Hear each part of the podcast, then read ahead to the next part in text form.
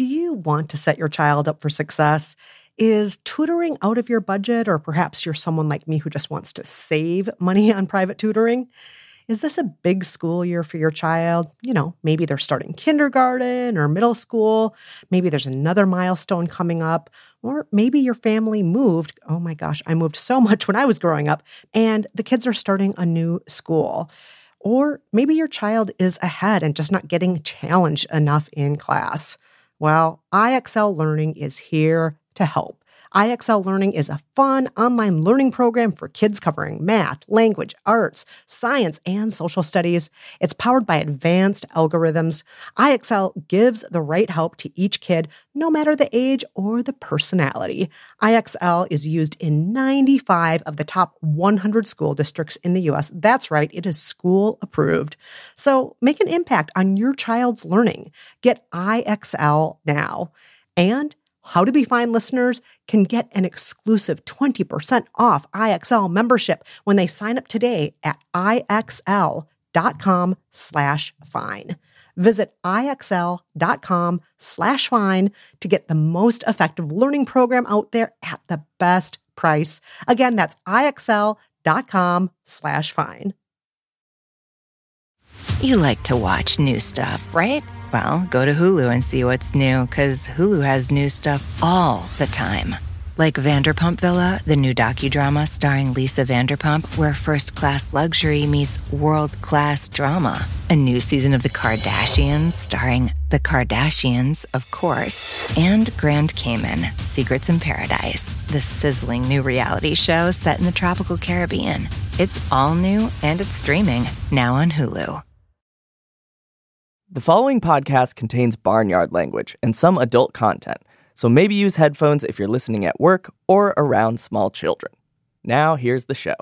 Hey, Kristen. Yeah, Jolenta. When I say butterfly in the sky, what do you think of? Oh my gosh, I think of reading Rainbow and I mm-hmm. think of the greatest bedtime reader, daytime reader, childhood reader, adult reader of all time, LeVar Burton. Well, we're going to talk to him today for a bonus episode all about the joy of books and the joy of LeVar. Oh my gosh, I can hardly wait. I feel my heart going twice as high. Just take a look. It's in a book Reading Rainbow with Kristen Meinzer. and Jolenta Greenberg. And this is by the book with LeVar Burton.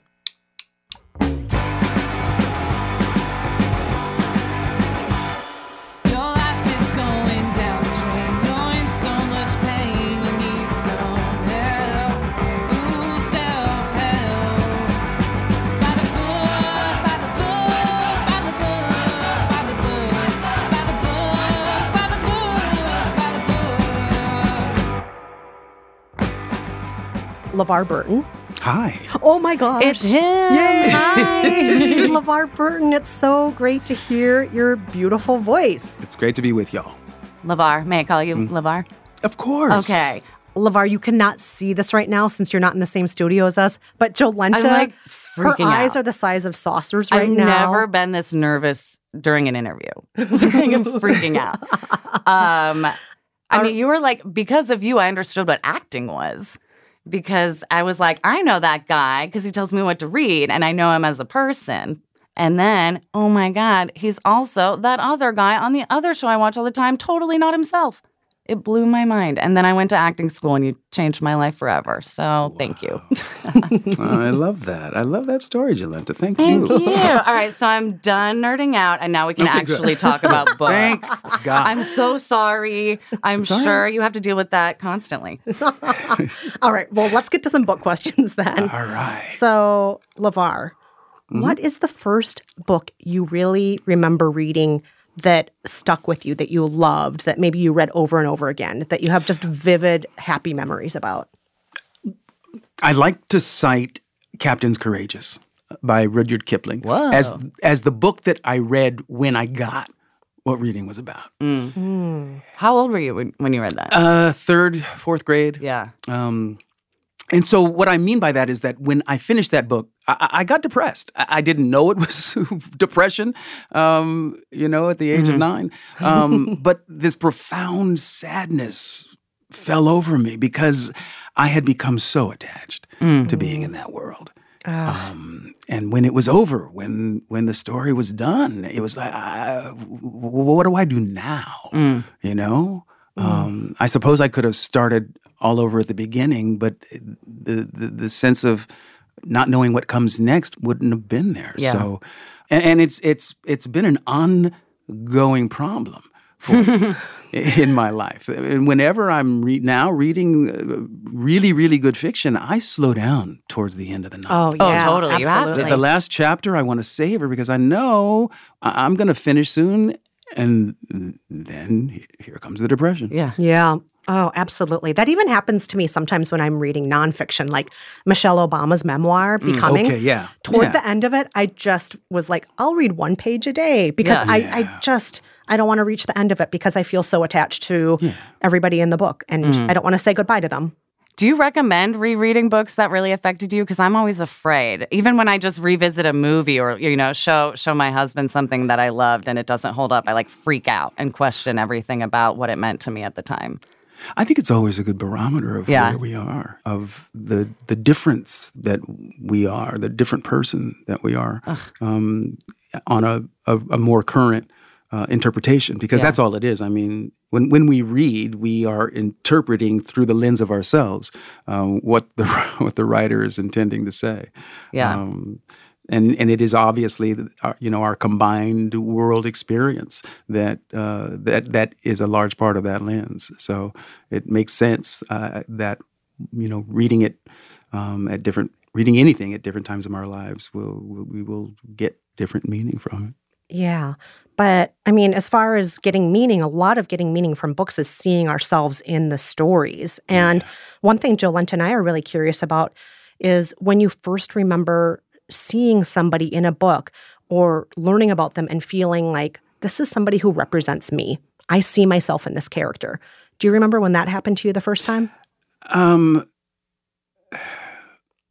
you have to understand um, that there are, the, there are politics involved in, in my answering that question. Oh, totally. Because, um, because as a black male, I didn't grow up seeing people who looked like me necessarily in the pages of books that I read, and I read a lot of books. Oh, I know that feeling as an Asian American woman. I definitely know that. Yeah. So, so the, the the powerful nature of the human experience is that we can create empathy with the other, Mhm. so long as we can recognize something of ourselves in that otherness. Yeah. So, and I and I know that that that happened with Fun with Dick and Jane, right? Yeah.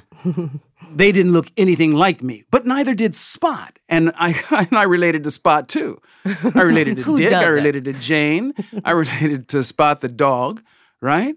Um, and so I believe that the the real answer to your question is that it happened very early on for me, reading with empathy.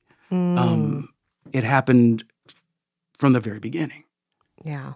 Well, you're a very empathetic person. Mhm. And I mean, I got to say, on your website, you say that you've dedicated your life to storytelling through Yeah. acting, directing, books, and so on.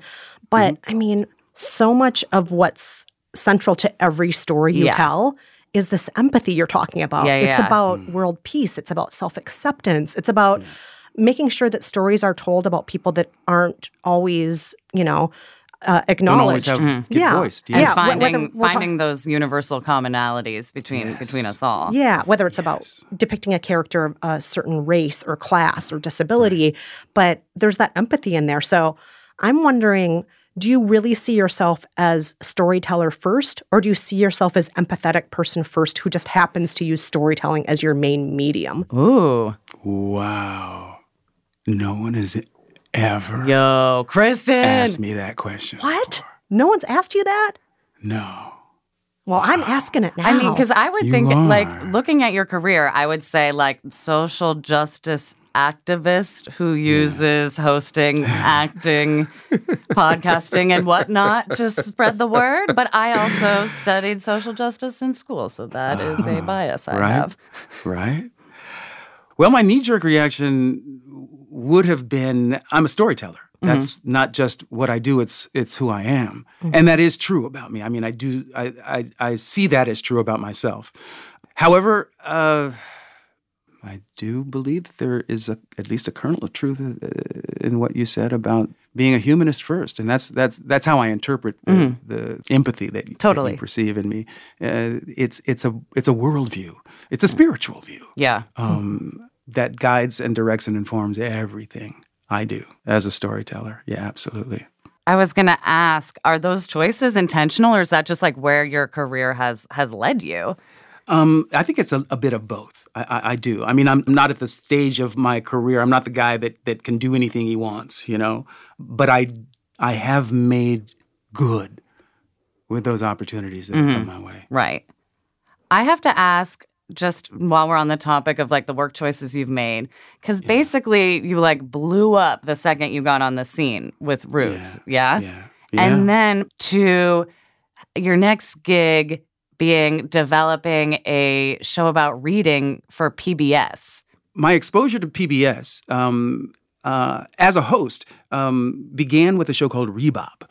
Um, That was produced by WGBH Yeah. in Boston. That's the way PBS works. I mean, they're they're they're individual fiefdoms that that share a commonality, right? Right. Um, and so I had hosted a PBS show called Rebop before Reading Rainbow. And so when they were getting ready to launch and they had their list of potential hosts, my name was on that list. And then they saw me. I, I, I was I went through New York on my way to Africa, and they saw me on an interview show and reached out. They found they tracked gosh. me down. They stalked me. They found me at my hotel at the Essex House on Central Park South and and pitched me the idea. Uh, and so I, I was like, yeah, makes a lot of sense to me. Let's use the airwaves during the summer vacation to steer kids back in the direction of literature and the written word. I, um, so I literally landed back in New York a month or so later from Africa and went right to the set uh, to shoot uh, the first episode. Oh Wow.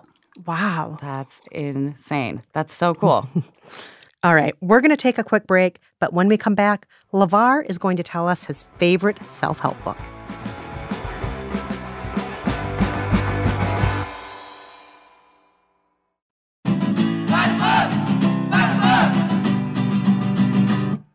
We're back with LeVar Burton, host of the podcast LeVar Burton Reads. All right, I'm going to shift gears with you a little bit here, LeVar. Mm-hmm. Now, as you know, on By the Book, we live by self help books. Every two weeks, there's a mm-hmm. new one. We're wondering do you ever read self help books?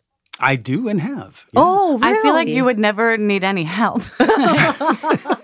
But look, I am the first to say that the person that I am would only be possible by the deep and committed work to mining the best that I can out of who I am and what my potential is. And I know that a lot of the information that I possess has come from sources outside of myself. Oh, that's great. Do you have a favorite self help yeah. book? So, do you have like, what are your go tos? Are there some you recommend to people? Or There, there, there are. uh, I mean, there's a traditional. There, there are traditional self-help books, and then there are books that end up uh, being that as an unintentional consequence. Totally. Right. So, in the first category, I love "The Road Less Traveled" by M. Scott Peck, M.D. And I, I love this book, and, and maybe it was because of when I discovered the book eh, that it had so much impact on me. But I was really, I was really struggling at the time with relationships with women, and I wanted, I wanted to do better, Mm-hmm. and I just wanted to do better, and and that was the entry point, right? That was the the area of my life that I felt really needed addressing more than any others. Of course, it was the whole person that needed that needed addressing, but relationships with women was the entry point. Mm-hmm. And and that book was really powerful for me in terms of getting me to accept responsibility for who I am and for what I do, for every action that I take, every word that I speak, and every thought that I think. I learned I need to be responsible for it. I need to own it. And and I that was my I think my big my big takeaway from that book. what about the non uh, like self help specific ones that you were mentioning that that have molded you, changed you? The Carlos Castaneda series was hugely instrumental for blowing the lid off of my perceived worldview uh, at the age of 17. So it ended up being a reading experience that completely changed how I saw and subsequently experienced the world. What, what is that book about? Um, it- it's it's about a relationship between uh, a man and his Yaqui Indian teacher, uh, a shaman named Don Juan, and the experiences that this man has um, in, in the service of learning how to wield power in the world. So, more often than not on this show, when we're reading books about happiness, they suggest that doing good in the world is always like the surest path to feeling good. Do you find this to be true in your life? Considering I you're cracking do. up, I feel like you might. Yeah. I do. I think the best way to fight uh, de- depression or too much introspection is to get up and get out and do something for somebody else. I- If we can just decentralize our focus on ourselves, I think we'll be a, a, a- we'll be happier. Yeah. We do too much navel gazing in this. Ugh, I'm gonna this- post that on. Instagram later and get so many likes. I mean, oh no, I'm joking. you know, we got to confess, we kind of knew what we thought your answer would be to that Yeah. anyway. I mean, just the way you live your life and the way you conduct yourself in the world, it just seemed like, of course, this is like what LeVar Burton does. Of course, he tries to do good in the world, and that's why he's such a happy person, right? My my mother is stressed just the simple elegance of being a good person. That was her biggest admonishment to us Mhm. as children. Be a good person, right? yeah. And you know what that is. You know what the right thing to do is. So do that thing. Just don't suck as a human being. Ugh, you make it sound so simple. so, I mean, to, to jump off of that, if you were to write a self help book, what would it be about? Would it be called Don't Suck? Would Don't it, suck as a human being. Yeah.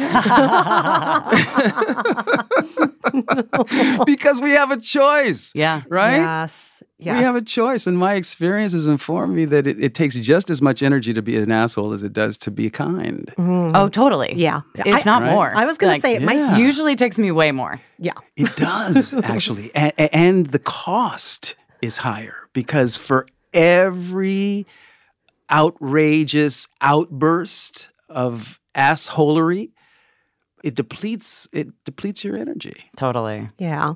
And it depletes everyone else's energy around you. and it you. depletes too. everyone Mhm. else's energy absolutely whereas the complete opposite is true when you're kind Totally. and when you engage in being kind it actively contributes to your your sense of well-being Yeah. God, we could just listen to you talk all know, day I'm like, about you just- about being about nothing No, I was gonna no, say important stuff. No, just about like your outlook on the world. I mean, we really could listen to you talk all day about this because just talking to you makes us feel like we can become better just by being around you. Um, switching gears here, though. More books. More Yes, Please, back, back, back, to, back to books for a second. So, okay on your show, LeVar Burton reads. We love your Mm-hmm. podcast. We love it so much. You read a short story every episode. Mm. But let's say you could pick someone to read a story to you. Who would you choose to Yeah. read to you? Who do, who do you want to read you a bedtime story every week? living or dead Anyone. Anyone. Wow. i'd i'd uh, i'd want to be read to by alex haley Oh, wow. I, I was going to make a bad pun about going back to your roots, but this Whoa. is like, I- Jolenta's mad at me for doing Too that. much. But, too many puns. but to me, I, yeah. I'm being genuine here. No, I'm not just speaking in a pun, but this is like the full circle of that. Like, Like very beautiful. weren't you just a kid back then? Weren't you? i was You I were can't just a- imagine. 19. You were just I a was 19 kid. when I met Alex. And, Yeah. Wow. And, and, and he had such an impact on me in, in so many respects, not the least of which is uh, he's, you know, I consider him one of my storytelling mentors. And Alex is one of the few authors, and maybe because I knew him so intimately well and just spent so much time with him, but when I read Alex's work, like when I pick up a copy of the autobiography of Malcolm X, I can he, I can s- feel Alex in there. And when I read Roots, passages from Roots, I hear Alex's voice because his syntax and his rhythm were really, really distinctive. Um, and I, I, I miss the warmth and the comforting nature of hearing his voice live. Yeah, so that would be my choice, Alex Haley. wow. That's such a beautiful answer. It really is. It's Ugh. beautiful.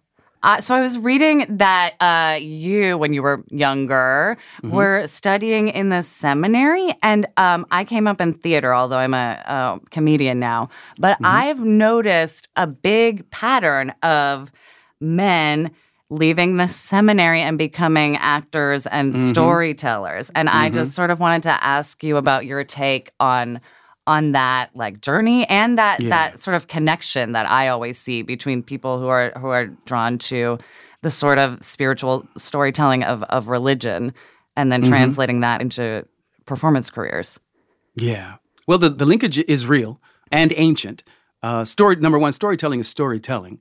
Um, and Yeah. the, the, I was a Catholic um, when I was in the in the seminary, uh, and the Catholics are are very the, well. The liturgy, the Mass, is is a, is a play. It's, yes. it's a play uh, in three acts, um, and the theatrical nature of Catholicism is really really clear. But when you go back to the origins, right? it was the the priests and the sh- and the shamans who had that contact with the other world, and that office was sort of transferred in part to storytellers, mm-hmm. right? Yeah. And so I think that they have a common they, they have a common roots, the priesthood and actors. They they have they have a, a common origin in terms of their function Right, right, in yeah. society, right? Bringing people Bringing- bring- together. bringing not just bringing people to yes, certainly bringing people together, but bringing um, bringing the unknown Mm-hmm. into the space of knowingness for the community. Right? Yeah, learning together, uh, creating, you know, moral compasses together. Exactly. Exactly. Decisions that cultures make that define who they are are, are communicated through the through the mysterious, right? Mm-hmm. Uh, as and, and and the mysterious is always communicated in story. You do that all the time too. Ugh, I mean, good. everybody who's listening right now, if you have not heard LeVar Burton reads yet, Just get on it. just, just get on download it. It's Listen to it because easy. the mysteries of the universe will unfold Truly. in a story In his voice. in in the voice of LeVar Burton. It's just beautiful. It's just I love reading aloud. For me, reading aloud is is is is my favorite way of storytelling. Having the opportunity to interact with a writer's text. And, and it's really it's an interpretation reading aloud, right? It's it's Totally. it's, it's it's a it's a spontaneous it's a performance, right? Oh, Yeah, 100%. Absolutely. For me, it it it, it really does give me an opportunity to um, to interpret, right? Yeah. to to put my spin on what I already consider to be a, a, a work of art. Yeah. And then you make it a new kind of work of art. Exactly. Yeah. I, I, I get to participate in in that in in that artistic expression in my own way, and and and I make a contribution to it that lives only in the moment. Mm, yes. Well, we're going to take a moment for a quick break. And when we come back, LeVar talks reading and self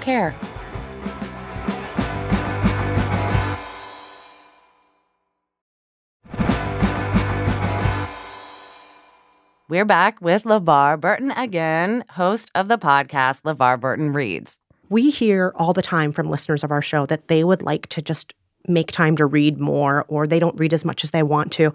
Do you have any advice for them where they can make sure that their love of reading stays alive and that they're making sure to water that garden and, you know, and not feel the sadness of not reading enough? I really consider that um, the the time that we take in our lives is self care. It gives us an opportunity to feed our imaginations, and and there is nothing more important to humanity than the the, the connection that we have to our imaginations. Everything that we've ever invented in the history of civilization began first as a thought. Our imaginations might be able to save us. Well, I tr- genuinely one of the reasons that I do the podcast is I'm I'm trying to maintain my relationship with that generation of, of adults now who grew Yeah. up on reading Rainbow. You, this leads really perfectly into my last somewhat jokey question, and I'm going to ask it. Because I was going to say, what is it like to just have like millennials be obsessed with you? My husband, my husband went to school with Donald Glover and just showed me uh, the clip of Community where you're a guest star and Donald Yeah. Glover's characters like can't speak the whole time. Right. Like, are you okay with the fact that we're all obsessed with you and we'll do everything you say? Like, you and are- like, like I have a plant, a house plant named Geordi. Like, like what? Like, do you like? I, I guess you know you have that responsibility and you're working with it. Yeah, I mean, I, would I- say for over a generation of people, you're the equivalent of, of their Mr. Rogers. like, like, full disclosure, you were my first crush. Wow well, and here's how I'm I'm trying to deal with it. um, because in my podcast, I'm I'm trying to get y'all to spend some time in your imaginations and Right. encourage you to to read for pleasure by sharing with you some of my favorite short stories and and continue to expose you to new authors that you might not have heard of and otherwise. And the reason why I feel like this is so important for me, life saving for me, is because of the tremendous sense of guilt that I feel that my generation is leaving your generation a shit show hmm. of problems to solve. And in order to solve those problems, you're going to need your imaginative powers and capability. I'm gonna cry now. Come on, that's so perfect. And so true. And I think we forget it. I get really bleak and I'm like, I'm not, I can't have kids. Everything's going to hell. But it's like, oh, right. Like we can still Yeah. try and, can and think still. and imagine and, And like come up with stuff. Yes, absolutely. Uh, we can And have so- hope and we can act on it. Yeah. Yeah. Right? Yeah. Yeah. Man. Yeah. Oh my gosh. I, I cannot a- imagine a better note to end on. We really can. We can have hope and we can act on it. Yes. And We listen to stories. Oh, Yeah. yeah. LeVar Burton, thank you so much for making not just our day better, but our lives better. We Seriously. just like, we're not exaggerating when we say you make our lives better. Thank you. Thank you.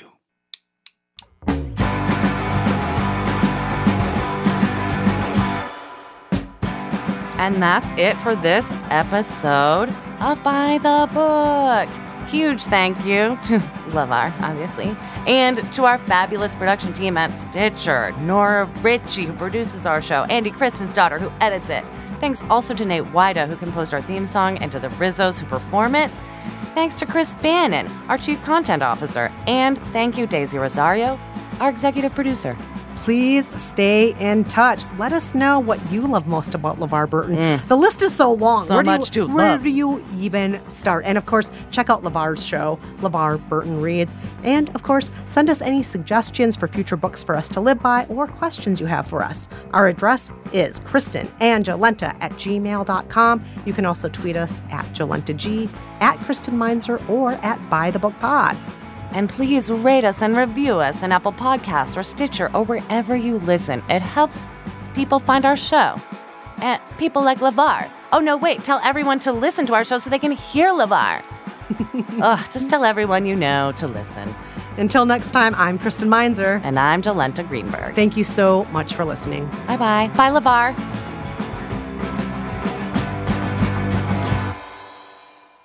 Okay, was that the greatest Uh, thing ever? I'm going to throw up. I didn't actually some- cry. I just got moved, okay? Nora for real crying. Stitcher. It's one thing falling in love with a house, picturing yourself moving in and calling it home, and quite another navigating the world of price negotiating, mortgage lenders, and finding the budget that works best for you. An agent who's a realtor can make understanding that world easier. Realtors have the expertise, access to proprietary data, and tools to help you get from imagining living somewhere to actually doing it. That's the kind of help we can provide. Because that's who we are. Realtors are members of the National Association of Realtors.